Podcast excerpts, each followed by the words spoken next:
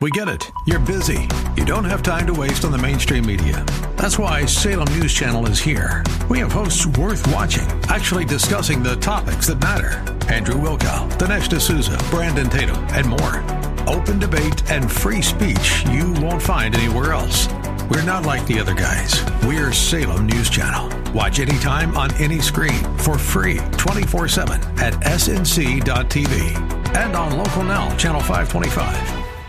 Welcome back. Friday, July 14th, 2023. I am Seth Leibsohn. Our phone number is 602 508 0960. 508 0960 is your key to uh, join the conversation. I got Bill to my right. I got David Doll, my producer, to my west.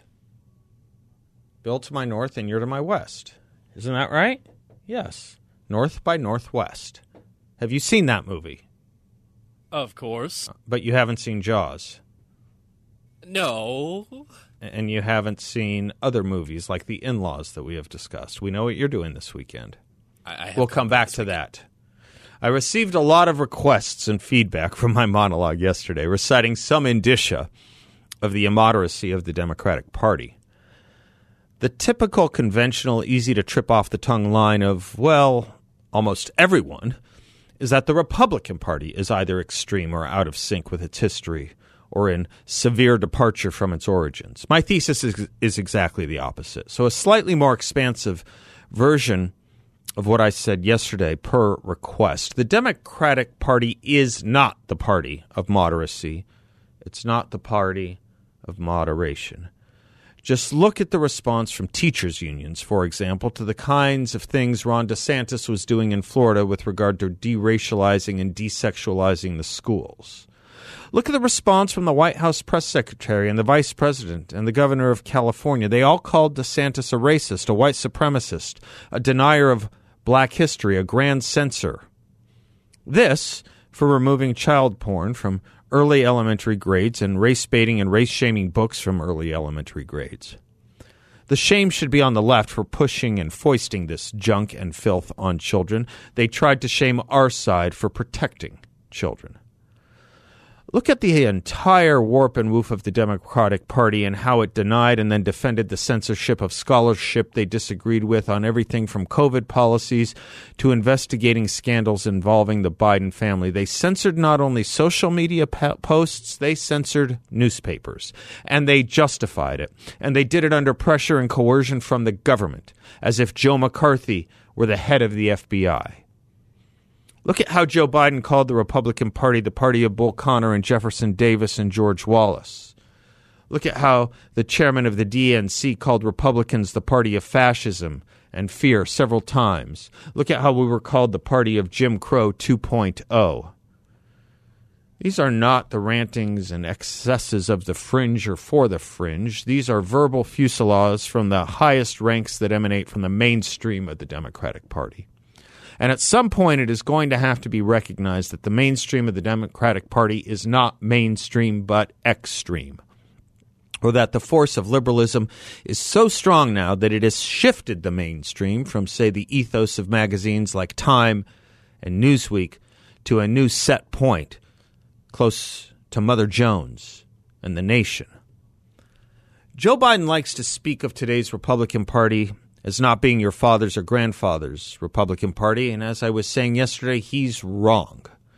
It may not be the party of Gerald Ford or Arlen Specter or Nelson Rockefeller or Dwight Eisenhower or Richard Nixon, but those elements and members of the party were always the real outliers of the party. Our grandfathers and great grandfathers and great great grandfathers' party is the party of Abraham Lincoln, Calvin Coolidge, Barry Goldwater, and Ronald Reagan. And um, among that great furling ribbon is a consistency that, with the necessary changes, hewed to the same philosophical precepts the main of the party does today. I think it's important to ask about William Buckley here.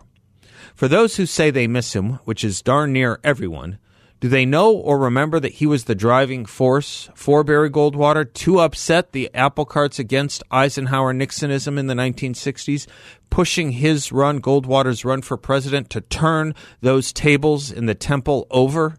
Do they know he supported a conservative challenge to the incumbent president Richard Nixon in 1972? Do they know he ran against the establishment of the Republican Party for the mayor's office in New York against the great Republican dream and hope, John Lindsay? Who, I ask, though, better represents the tradition of conservatism as the Republican Party and the Republican Party today? The Romneys, or memories of the Rockefellers and Eisenhowers and Nixons and Lindsays, or the Buckleys and the Goldwaters and the Reagans and what they stood for, which was standing against that whole first cohort? The Buckley Goldwater Reagan movement stood for natural rights and the American dream. It did not and does not, like today's Democratic Party, offer separate national anthems, support those who take a knee for the original national anthem, refuse to pledge allegiance or hoist an American flag. It does not, like today's Democratic Party, host Fourth of July parties that are titled F the Fourth. Today's Democratic Party has a governor in Arizona that is called Republicans white nationalists and neo Nazis, while that governor has arrogated power to herself from other constitutional offices, bypassing the legislature by dint of mere executive order. The Democratic Party is a party that turns a blind eye and deaf ear toward rioting, and even hosts and boasts of a vice president who encouraged such rioting and helped fund the bailing out of those violent rioters. It is a party that nominates and defends justices to the Supreme Court who cannot and will not answer the question, What is a woman? It is a party that supports efforts to encourage children to physically change their biological sex and that supports concealing those efforts from their parents. Today's Democratic Party is a party that believes 1776 was not our founding date and that slavery is our national origin and not freedom and not equality. It is a party that believes people should be judged for the most sublime of positions and privileges based on humans beings, human beings' most crude of characteristics, their race, rather than their most refined and human characteristics like their ability and their morality and their mere humaneness. It is a party that supports the legal, legalization of dangerous drugs and the encouragement to use them under the notion of safety rather than try to help addicts or support prevention so as to try to stop this scourge that enslaves their souls and destroys their minds in the first place. It is a party that thinks it just fine to teach five year olds to think and act out sexually with age inappropriate lessons and behaviors, and that's all considered mainstream? It's a party that believes it's okay for men to compete in women's sports and at every age for men to enter and use women's bathrooms and shower and locker rooms. It's a party whose president spent an hour and a half, one on one, with one of the most absurdly ridiculous transgender women and social media phenoms while saying he didn't have time to visit devastated cities in America like East Palestine or the border due to other important demands on his time. It's a party that hosts strip tease shows on the White House lawn for the 4th of July and remains disinterested in the extreme that cocaine was found near the Situation Room of the White House. Today's Democratic Party is a party that wants to shovel hundreds of billions of dollars to the leading state sponsor of terrorism in the world, while it is also a party that thinks we should have another official carbon copy of Iran or Syria in Gaza and the West Bank, while stripping the rights and power of the United States' greatest ally in the Middle East.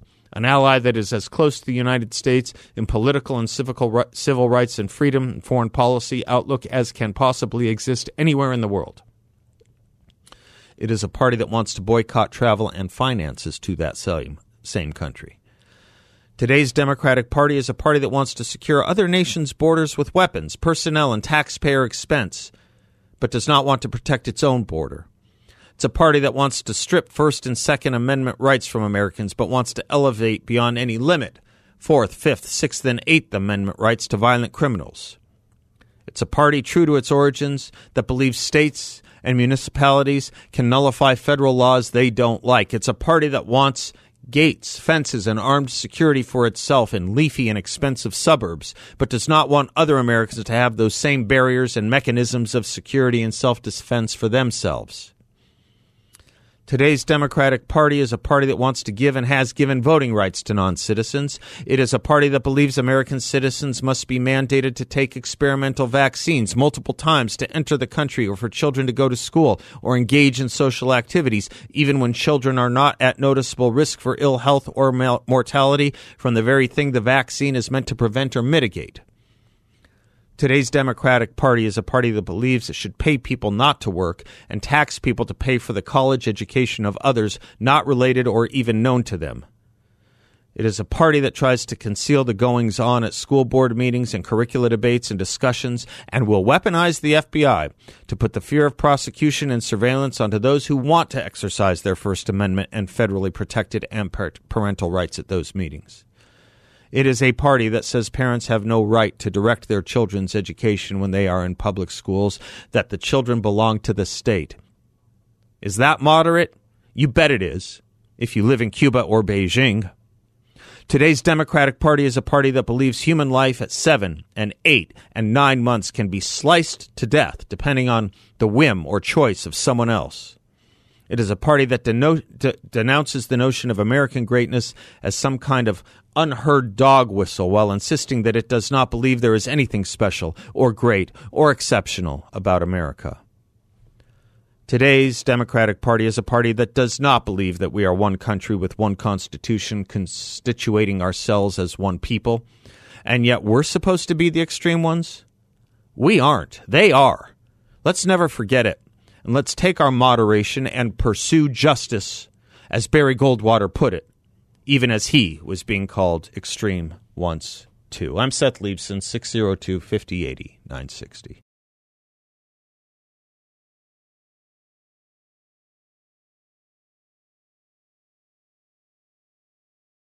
Welcome back to the Seth Leibsohn Show, 602 508 0960.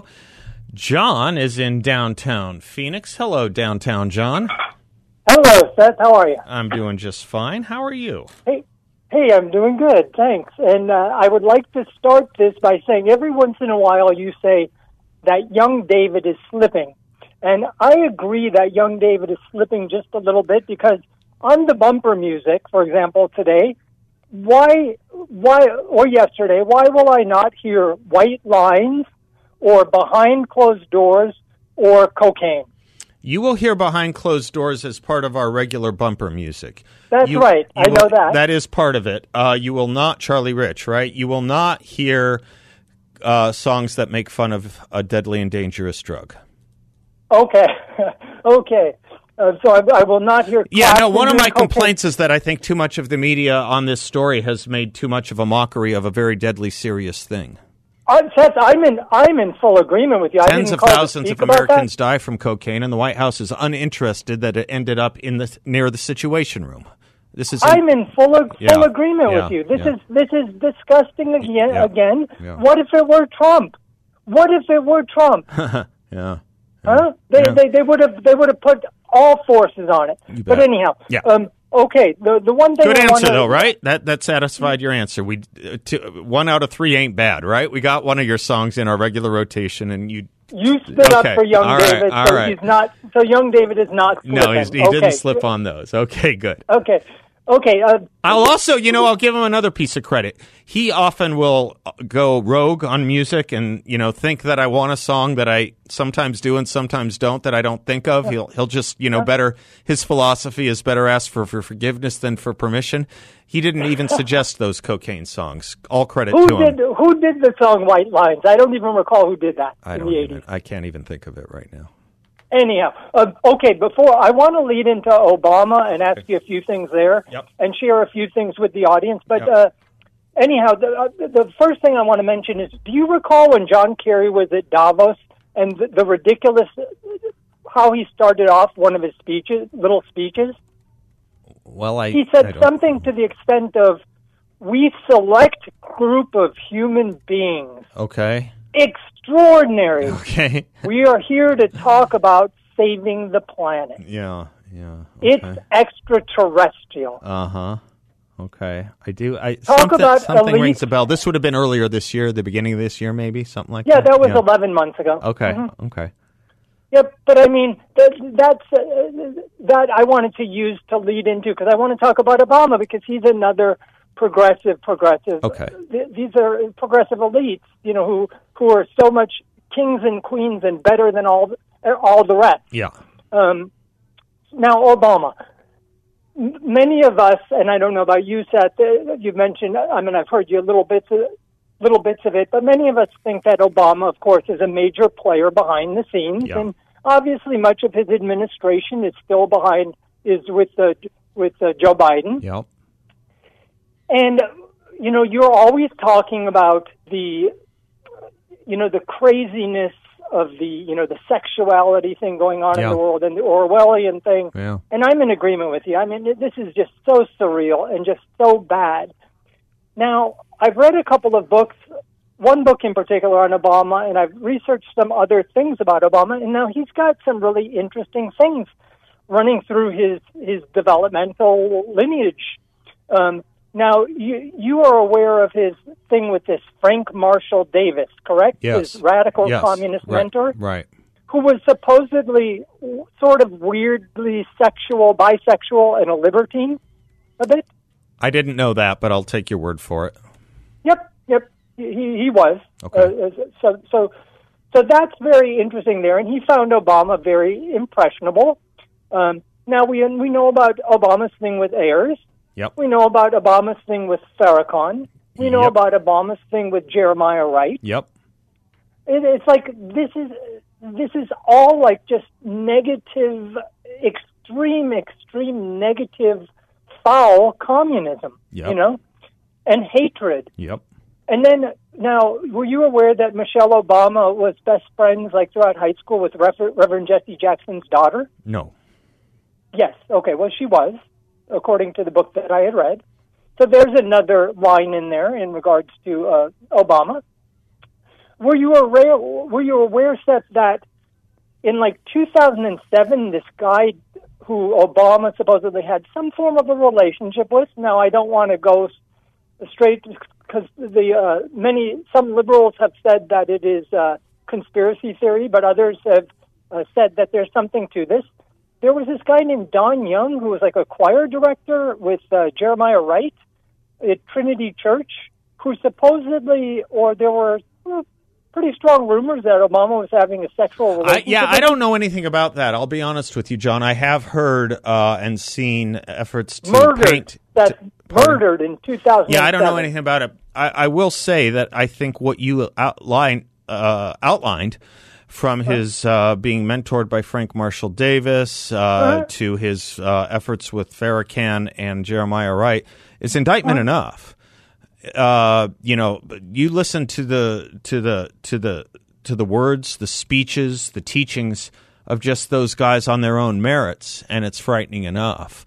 I um, you know, and and and he got away with a lot on that. By the way, he was given a big pass on all that stuff, uh-huh. and uh, you know, it was. I remember he had at one point gotten to a, it had gotten to a point where he had to in the uh, 07 08 campaign had to denounce Jeremiah Wright.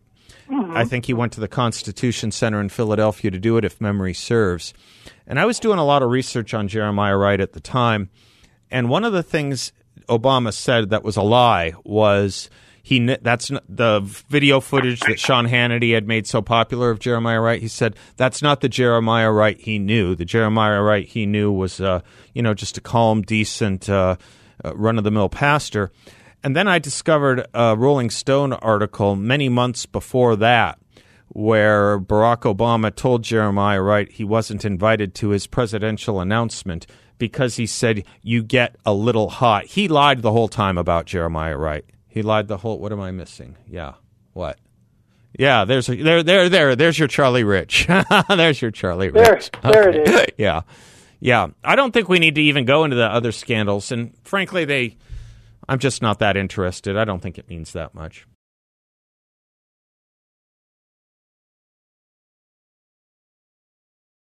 Welcome back to the Seth Leibsohn Show. We've been talking a lot about education a lot lately. We've been talking about literature for children and how we bring up our children, how we train them, how they're raised. We've been talking about reading, and there was that interesting survey we remember discussed about a week and a half ago that showed that children even reading on their own in their um, in their in their non-assigned book time, in their non-assigned homework time, has uh, been reduced, has shrunk to actually very worrying levels.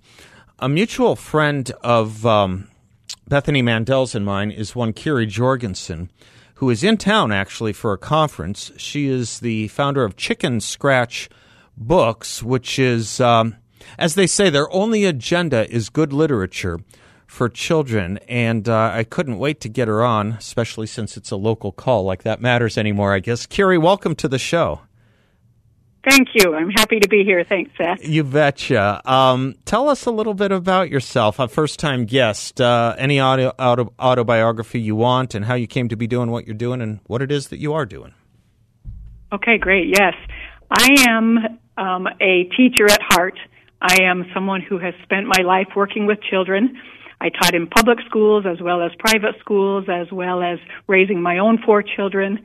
Um, I've also been a writer my whole life. I've been writing children's fiction for many, many decades, and for a long, long time. It's it's a passion of mine. As part of that combination of being a teacher and then as a writer, I was heavily involved in the children's book writing world um, as a freelance editor, as well as I was in leadership with some organizations for children's writers, and I and I started to see a very disturbing trend. It, I mean, it's, it started 25 years ago, and just gradually, at, at that time, I would just roll my eyes, and then as the years progressed, and then especially in the last three years, it became very alarming what was what's happening in the children's book publishing industry. Essentially, it's evolved into a behemoth, the entire industry, every angle of it, of liberal thought that is that has become very savvy at indoctrinating our children very quietly and subtly through the books that they are reading. Mm-hmm. And this was very alarming to me. And so my husband and I had many discussions. We looked at each other and we said, somebody needs to do something about this. Mm-hmm. Maybe you need to do something about this, Kiri. And mm-hmm. so, so here I am. I started Chicken Scratch Books in 2020. Um, we love what we're doing. I love working with authors. I love the opportunity to get good good books into kids' hands because oh my goodness, there's such a need for that right now. Yeah. Let me give the website out for our audience, chickenscratchbooks.com, chickenscratchbooks.com. How'd you come up with that title for for the for the effort? That's a the, people ask me that, and I just laugh. There really isn't a story. Okay, my husband yeah. came up with it. Sometimes it is. the name. Sometimes it just is. yeah. It is what it is. Yeah. I mean, we do have chickens. Yeah. I'm from Montana. Oh, okay. And we have we live in a rural place, and we do have chickens.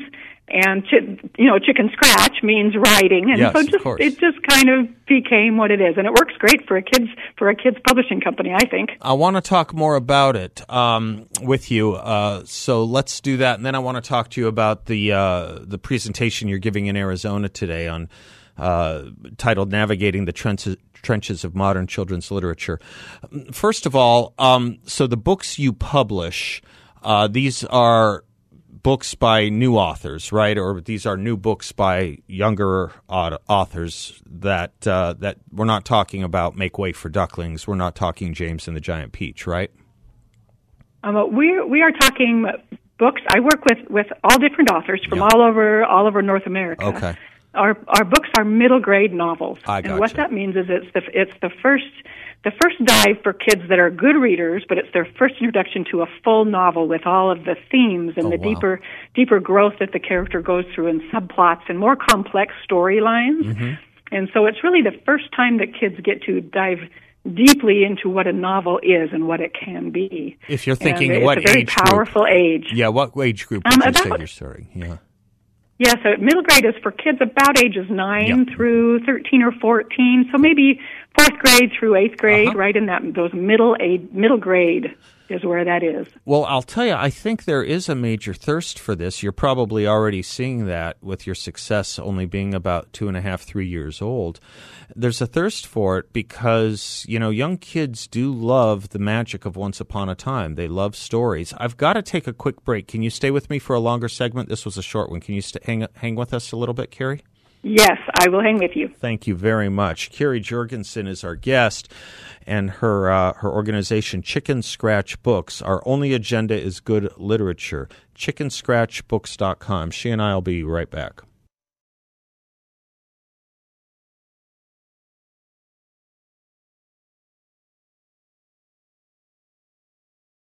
Welcome back to the Seth Leibsohn Show. Kari Jorgensen is our guest. She is the founder of Chicken Scratch Books. Our only agenda is good literature. It's a great website uh, if you are looking for uh, great literature for young readers. Um, this is this is the website for you, and this is a great public publisher for you. Kari, um, I was just talking about you know the sad the sad thing I was seeing in some reports last week or two in a study that came out showing that uh, children are now reading less and less recreationally than ever before, where there's been a steep decline in children's interest in reading. When I reported that, you know, it was an interesting thing. I reported on this show, Kari, and I got a lot of feedback from listeners saying, you know, when I was a kid, a punishment would be that I couldn't read. We've really we've really turned Yes. interest in great stories and storytelling and literature on its head in this country, haven't we? And is it because there's so Yes. much junk out there? Is it because there's so much propaganda out there? Or is it what is it? Is it because of attention spans? Maybe it's a little bit of all of that. I, I believe it's a little bit of all of that. I, I definitely think that part of it has to do with so much of the of the of the literature that's being published for kids, especially this middle grade age, Yeah. where, where all these statistics are from. Yeah. So much of the literature being produced for these kids is based on what the adults want them to read Exactly. not what they actually want to read. They want to read good, fun stories that are adventurous and filled with with things that they can relate to and understand. And I, I feel like that's part of it. I think that's a Um, big but part definitely, of it. Yeah. I do too. I, you know, so many of the books that are that are winning awards and in the in the children's literature world are. I always just always question: Would a kid actually read that? Right. The people giving the awards are adults, Right. You know, they it, it's exactly what the adults are wanting the kids to read. Right. It's not what the kids want. And it's a That- it's a lot about a foisting adult yeah, and foisting adult interests on kids. Interests is a polite Yes. word for it. Yeah. and, and adult terminology Yes, and right. adult, adult understandings Right. onto kids Yeah. when they're really truly not they don't want it That's they're right. not prepared for it, That's it and it doesn't resonate with them So I wrote a I wrote a children's book about a young girl that gets a goat. Should I bring it to you? sure Okay. we are open to submission All right, good. Uh, All right, good. I've never published it. I'll, I'll, I'd love to send it to you. Um, talk to me about this conference you're at here in Phoenix, where you're giving a presentation navigating the trenches of modern children's literature. I'm presuming you're addressing parents and what they need to know. Tell, tell, give us a little pressy of, of what you're saying here. Yes, that's wonderful. Thank you. I, I am at the Arizona Families for Home Education Conference here in Phoenix. Um, a great, big, wonderful group of homeschool parents, homeschool families, and so I'm directly talking in my presentation. I talk to the, I talk to these parents about what's happening in the children's book industry. So many parents are are very um, they, they just don't understand from the inside what's actually happened, this shifting and changing that's happened within the industry.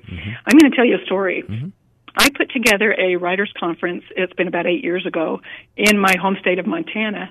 That we brought in some editors from major publishing houses in New York City, and we were all excited. You know, we're all trying to impress these editors as writers. And at, the end of one of the presentations that an editor, editor gave, she opened it up for questions and discussions. And one of the one of the men that was in our group, he, he's a leftist himself, and he was talking about a book that he had written where the main character realizes that his hero is gay mm-hmm. and he's he's troubled by that and he and he's frustrated with that and, and eventually by the end of the book he comes to terms with it. And and as this author was explaining his story this editor stopped him. She said no. She stopped him mid explanation and said no. We cannot portray any negativity at all related to these social constructs. Mm-hmm. We have to present in children's books an immediate acceptance of of all of these social agendas. There can be no coming to terms with gayness. It has to be immediate acceptance. There can be no t- being troubled by sexual identity. It has to be immediate acceptance and shown in positive ways. And if you as writers are not willing to write that, you won't get published. Mm-hmm. And she directly told us this, and I was shocked. Um, I'd, I've, I've been suspecting that that type of shift was happening for a long time, but here was a, a, a major publishing house editor telling us, you have to include it, yeah. or you won't get published. And she, the way she described it was, we have to present the ideal uh, as if it already exists, because that's how we're going to teach kids to embrace these social agenda ideals is through the literature that they're reading. Oh, so yeah, go ahead. I, go ahead. I was going to say from that I've I've come to realize that the subtle way that they're inserting and normalizing these agendas is is blindsiding many many parents. And so part of my mission with chicken scratch books is to is to educate parents about what's what's actually happening behind the scenes in these publishing houses in these experiences in the publishing world. They are going after our children yeah. and they're doing it very subtly. Parents don't know that the book contains these things but it does. And the kids are being normalized as they read these stories right in their own homes. It's happening right there you know, I almost thank you for that story. I almost wonder if there's an affirmative action aspect to this in the publishing industry. You know, we wake up from three years ago, we never heard about books like Lawn Boy. We never heard about the oh no right these kinds of things. We never heard about this vast movement of kids that want to change their sex or want to be on uh, sports teams and go into the bathrooms of a sex that they weren't born to. This is all very. This all came to us like a speeding bullet over the last two, three, four years, and I'm just beginning to wonder if there's in the publishing industry a conditioning towards that. Uh, you know that may might in fact be the catalyst for some of this what we might call social social spread or social contagion as the experts call it. I'm in sure other words, if you a write a book like that, you have a better chance of getting published than if you don't write a book like that. I guess is what I'm Absolutely. Yes, very much so. That's how the industry is running right now. That's that's how they they have evolved to become that deliberately. Mm-hmm. And they and and that is that, that that is the way it is. Yeah. And I, I tell parents in my in my presentation as I'm as I'm talking with them, we can't go as parents. We cannot go into a bookstore or a library, whether school or public anymore, grab a, a middle grade novel off the shelf and expect it to be based in traditional values and be clean and free of social agendas because it won't be. There, as part of all of this shift, there has been weeding weeding out of libraries as well. They've taken any traditional value books and thrown them away and replaced them with these new books that promote the agendas that they are trying to promote. Yeah, and librarians I, and I are right on a, board. Yes, no, and it's at the younger readers' ages too. Uh, go go to a young reader yes. section of your local bookstore, and you will be shocked. Well, I am so glad to make your acquaintance and to have uh, you provide us and our audience with this resource, chickenscratchbooks.com, Kiri. Um, stay in touch whenever you see a story that might be relevant to what you guys are up to. I, I, you know, Bethany Mandel has never has never steered me wrong, and she didn't hear. So hopefully, this will be a down Thank payment you. for future visits. And enjoy your enjoy your stay in the desert here while you're here. Thank you so much. You bet. Kiri Jorgensen, Chicken Scratch Books, chickenscratchbooks.com. I'm Seth, and we'll be right back.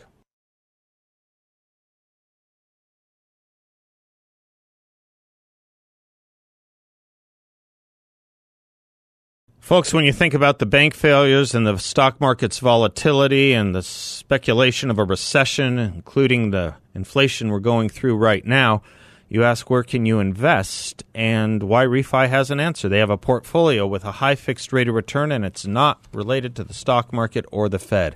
It's a portfolio where you can turn your monthly income on or off. You can compound it whatever you like with no loss of principal if you need your money back at any time. There are no fees in this investment. It's secure and it's col- collateralized. And YRefy is local. They're based here locally. I encourage you to stop by their offices on Scottsdale Road and the 101. I have.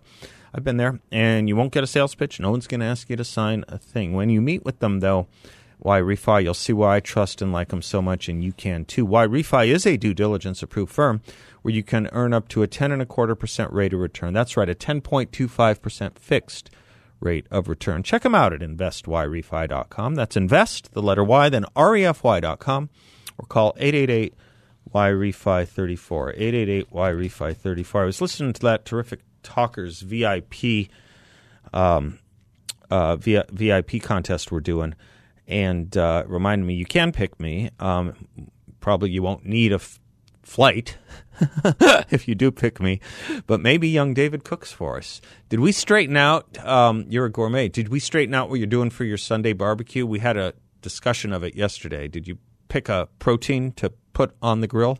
I- think we, we had talked about beef ribs. But Yeah. I think we're steering in a chicken direction. Oh, good. You know, maybe we can uh, sample from both. We'll see. Well, Yeah, it's good yeah. that your ch- ch- chicken cooks quicker. Beef ribs would take a few hours. Yeah, yeah.